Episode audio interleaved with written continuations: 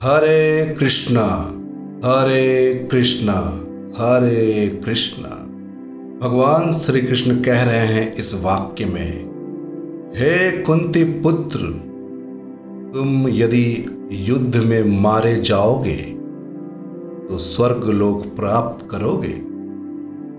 या यदि जीत जाओगे तो पृथ्वी के साम्राज्य का भोग करोगे। अतः दृढ़ संकल्प करके खड़े हो जाओ और युद्ध करो।